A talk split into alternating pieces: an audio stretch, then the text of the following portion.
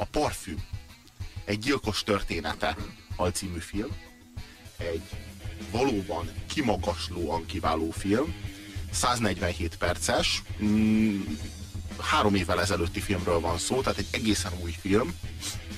A, a zseniális Ben Whishaw játsza a főszerepet, és valami frenetikusan. Ezt is Tom Tykwer rendezte, a Lé meg a rendezője. Patrick Züskind, aki egy német író, és a, a pár évtizeddel ezelőtt írta ezt a regényt, hasonló címmel. Ő nagyon-nagyon sokáig nem volt hajlandó megszabadulni a jogoktól. Egyszerűen nem adta oda senkinek, nem volt hajlandó odaadni senkinek, mert úgy vélte, hogy ezt a film, ezt a regényt, ezt nem lehet jól. Egyébként egy bestsellerről van szó, egy brilliáns regényről van szó.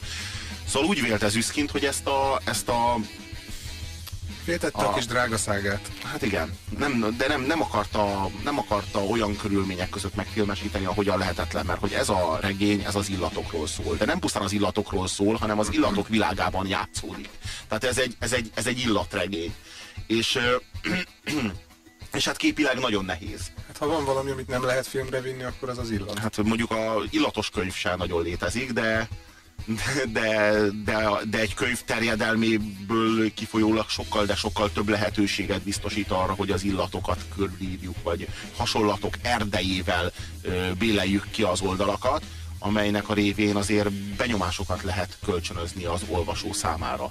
Na most egy film az sokkal, de sokkal, még hogyha 147 perces is, sokkal, de sokkal csekélyebb lehetőségekkel bír ilyen tekintetben.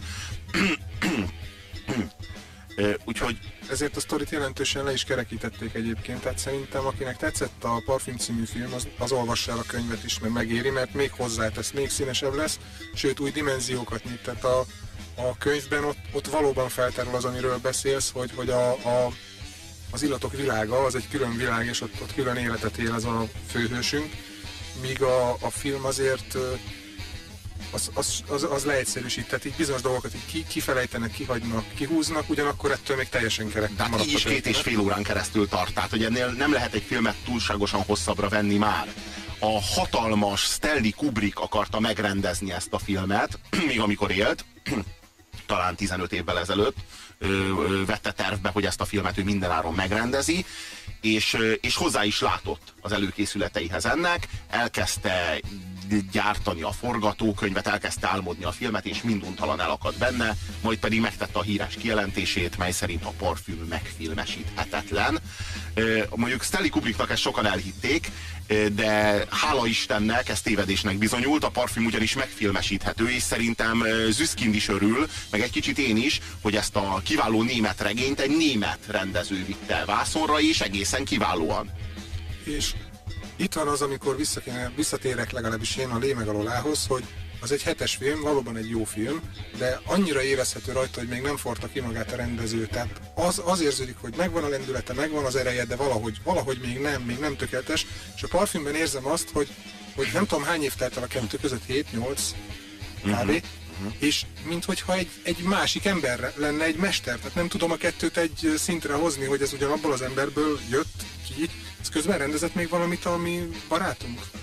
Én nem, én, én nem tudom, hogy olyan, olyan filmet rendezett volna-e, ami így, ami így, így annyira, nem kapott. annyira nagy visszhangot kapott volna. Minden esetre a zeneszerzők ugyan, ugyanazok, tehát tök ugyanazok a zeneszerzők, és kiváló a zenéje. És hát hallgass meg a Lé meg a Lolának az edét, és hallgass meg, hát ez egy klasszikus, kosztümös, thriller, de annyira klasszikus, és a, hát a, a, a 18. századi ö, a francia ancien rezsimben a, a napkirály birodal, nem a napkirály birodalmában, hanem később 16. Lajos birodalmában játszódik.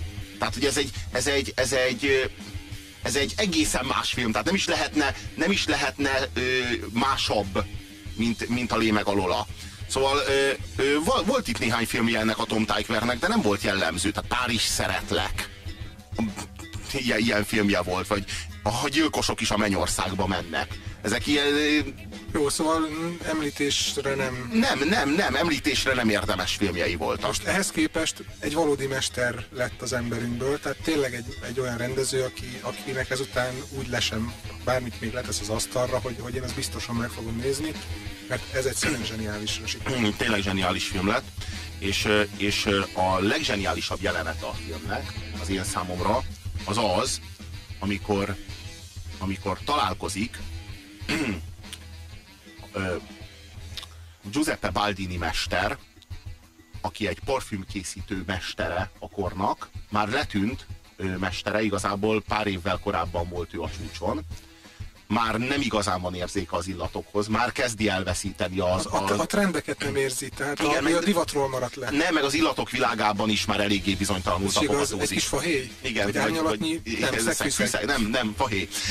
Szóval egy zavarban van igazából, és hát itt van Jean-Baptiste Grenouille, aki úgy viszonyul az illatokhoz, ahogyan Mozart a zenéhez. Tulajdonképpen neki nem kellett tanulnia ezeket, amin, amin a Bádini mester fel is háborodik, amikor először nagy nehezen megengedi, hogy a laboratóriumában ténykedjen.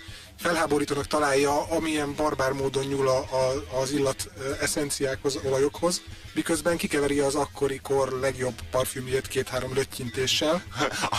és, és azt mondja róla, hogy de ez így nem jó mester, megcsinálom jól. Tehát, hogy amikor Jean-Baptiste Grenouille találkozik Giuseppe Baldinival, az az a jelenet, amikor a a megtestesült középszerűség, akit mesternek csúfol a kora, hízelegvén, az találkozik az ihletett zsenivel.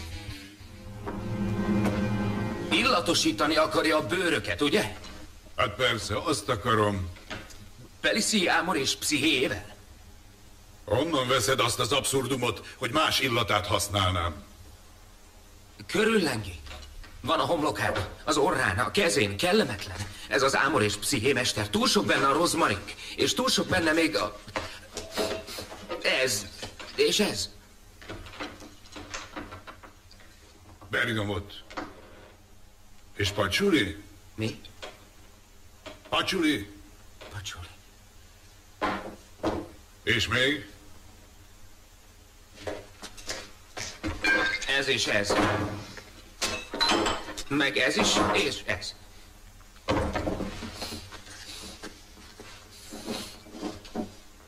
Narancsvirág, zöld citrom, pézsma. Rozmarin.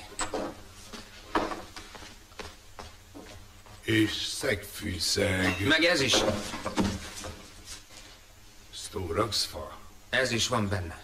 Stórax. Stórax. Stórax. Igen. Úgy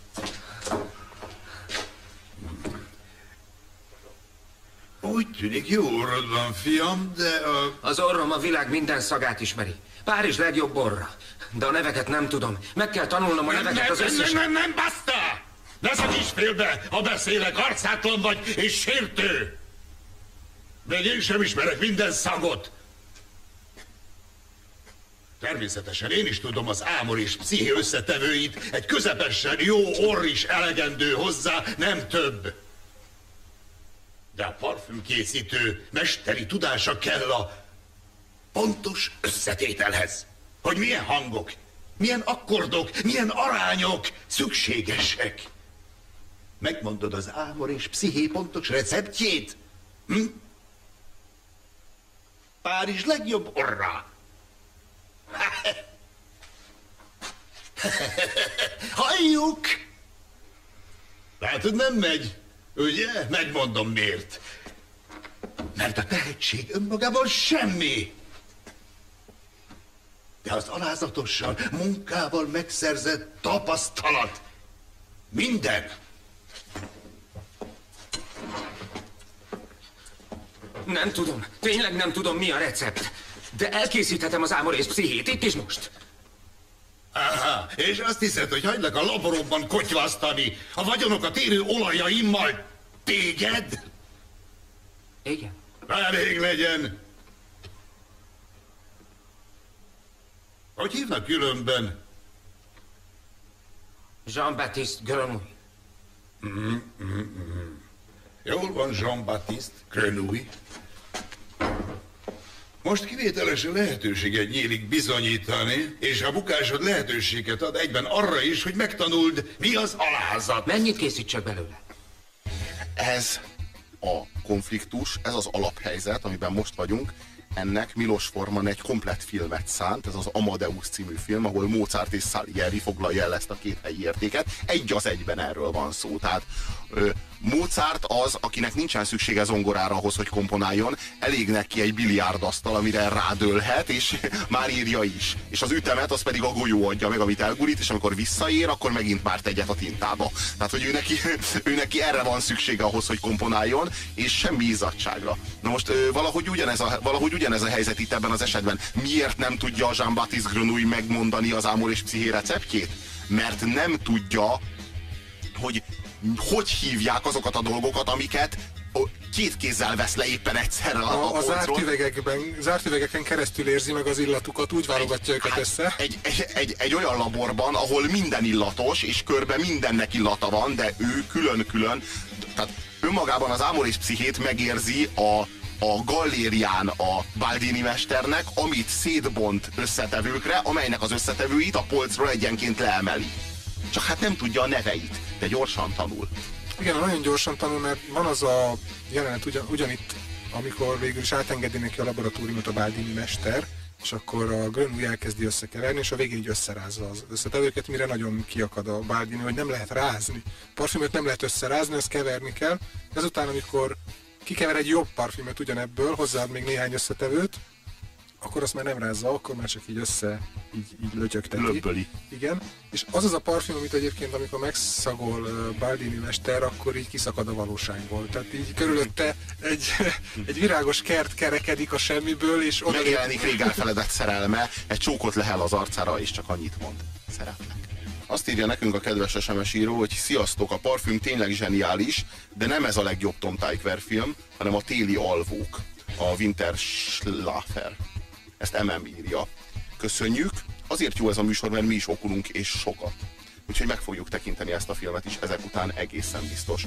Szóval a parfüm az egy rendkívül sokrétű alkotás. Am- amellett, hogy olyan élvezet végignézni, és olyan élmény, nekem olyan élmény volt, hogy megnéztem, és már aznap újra meg kellett néznem, tehát hogy így, és, az, és azután meg meg kellett néznem négy napon belül újra. Az ember megnézi, és utána a barátainak megmutatja, hogy újra megnézhesse meg, hogy ők is lássák, és Aztán aztán, meg- aztán eltelt valami két, eltelt valami két hónap, és megláttam ezt DVD-n, és meg kellett vennem, pedig nem szoktam, mert olyan drága, hogy én nem szoktam, tehát ugye inkább kölcsönzőbe járok, de megvásároltam magamnak DVD-n, mert és valami, nem tudom, valami 5000 forintot fizettem érte, tehát hogy soha nem csinálnék ilyet, hát ez, ez borzasztó, és megvásároltam magamnak, mert egyszerűen látnom kellett, hogy úgy voltam vele, hogy itt van ilyen közel hozzám, itt van, megvehetem, és egy óra múlva meg is nézhetem. És megvásároltam magamnak DVD-n ezt a filmet, mert valami olyan frenetikus élmény, el se tudom mondani, annyira sokrétű, olyan mélysége van, hogy azt el se tudod képzelni az első órájában a filmnek. Egyszerre egy thriller,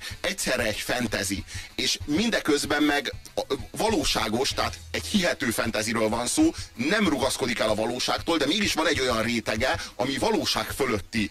Emellett egy ilyen mélységes filozófiai értekezés is megbúvik a mélyén, hogyha igazán a mélyre hatolsz, és nem akarom lelőni a filmnek a poénját, mert lenyűgöző, tehát a lábad a földbe gyökerezik, miközben magad alá csinálsz a gyönyörűségtől, amikor megnézed a filmnek a végét. A, nem akarom lelőni neked a poént, de, Majd lelövöm én. de ne létszi. Mert, de, ne, ne, de ne szerezzük meg ezt a bosszúságot a hallgatóinknak.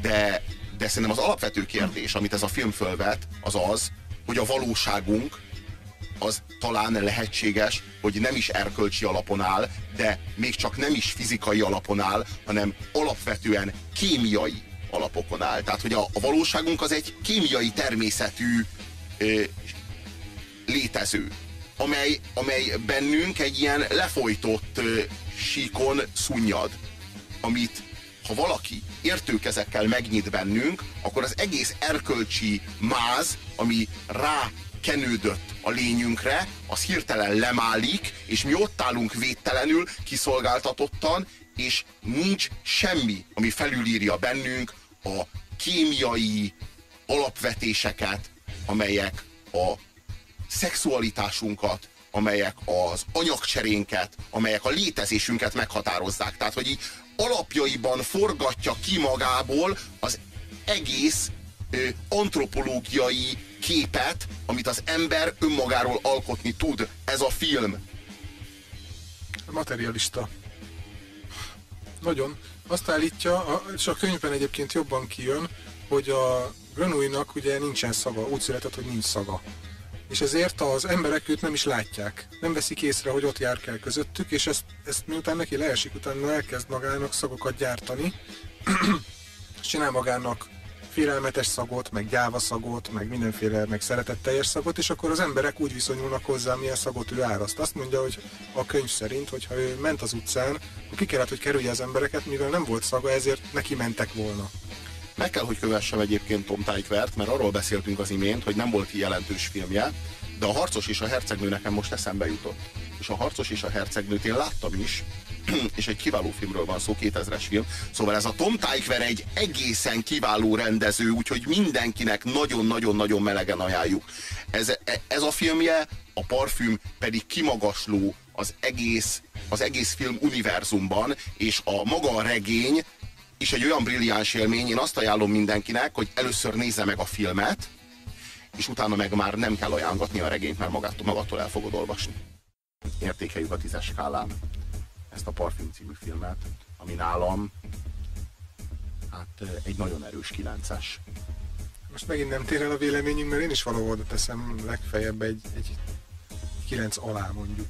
Hm? De érdekes, hogy a top 10-ben benne van-e nálad. A 10 valaha látott legjobb filmben? Szűken, de akár még be is férhet. Mert úgy sanszos, hogy ott van valahol. Ott van valahol, ott van valahol.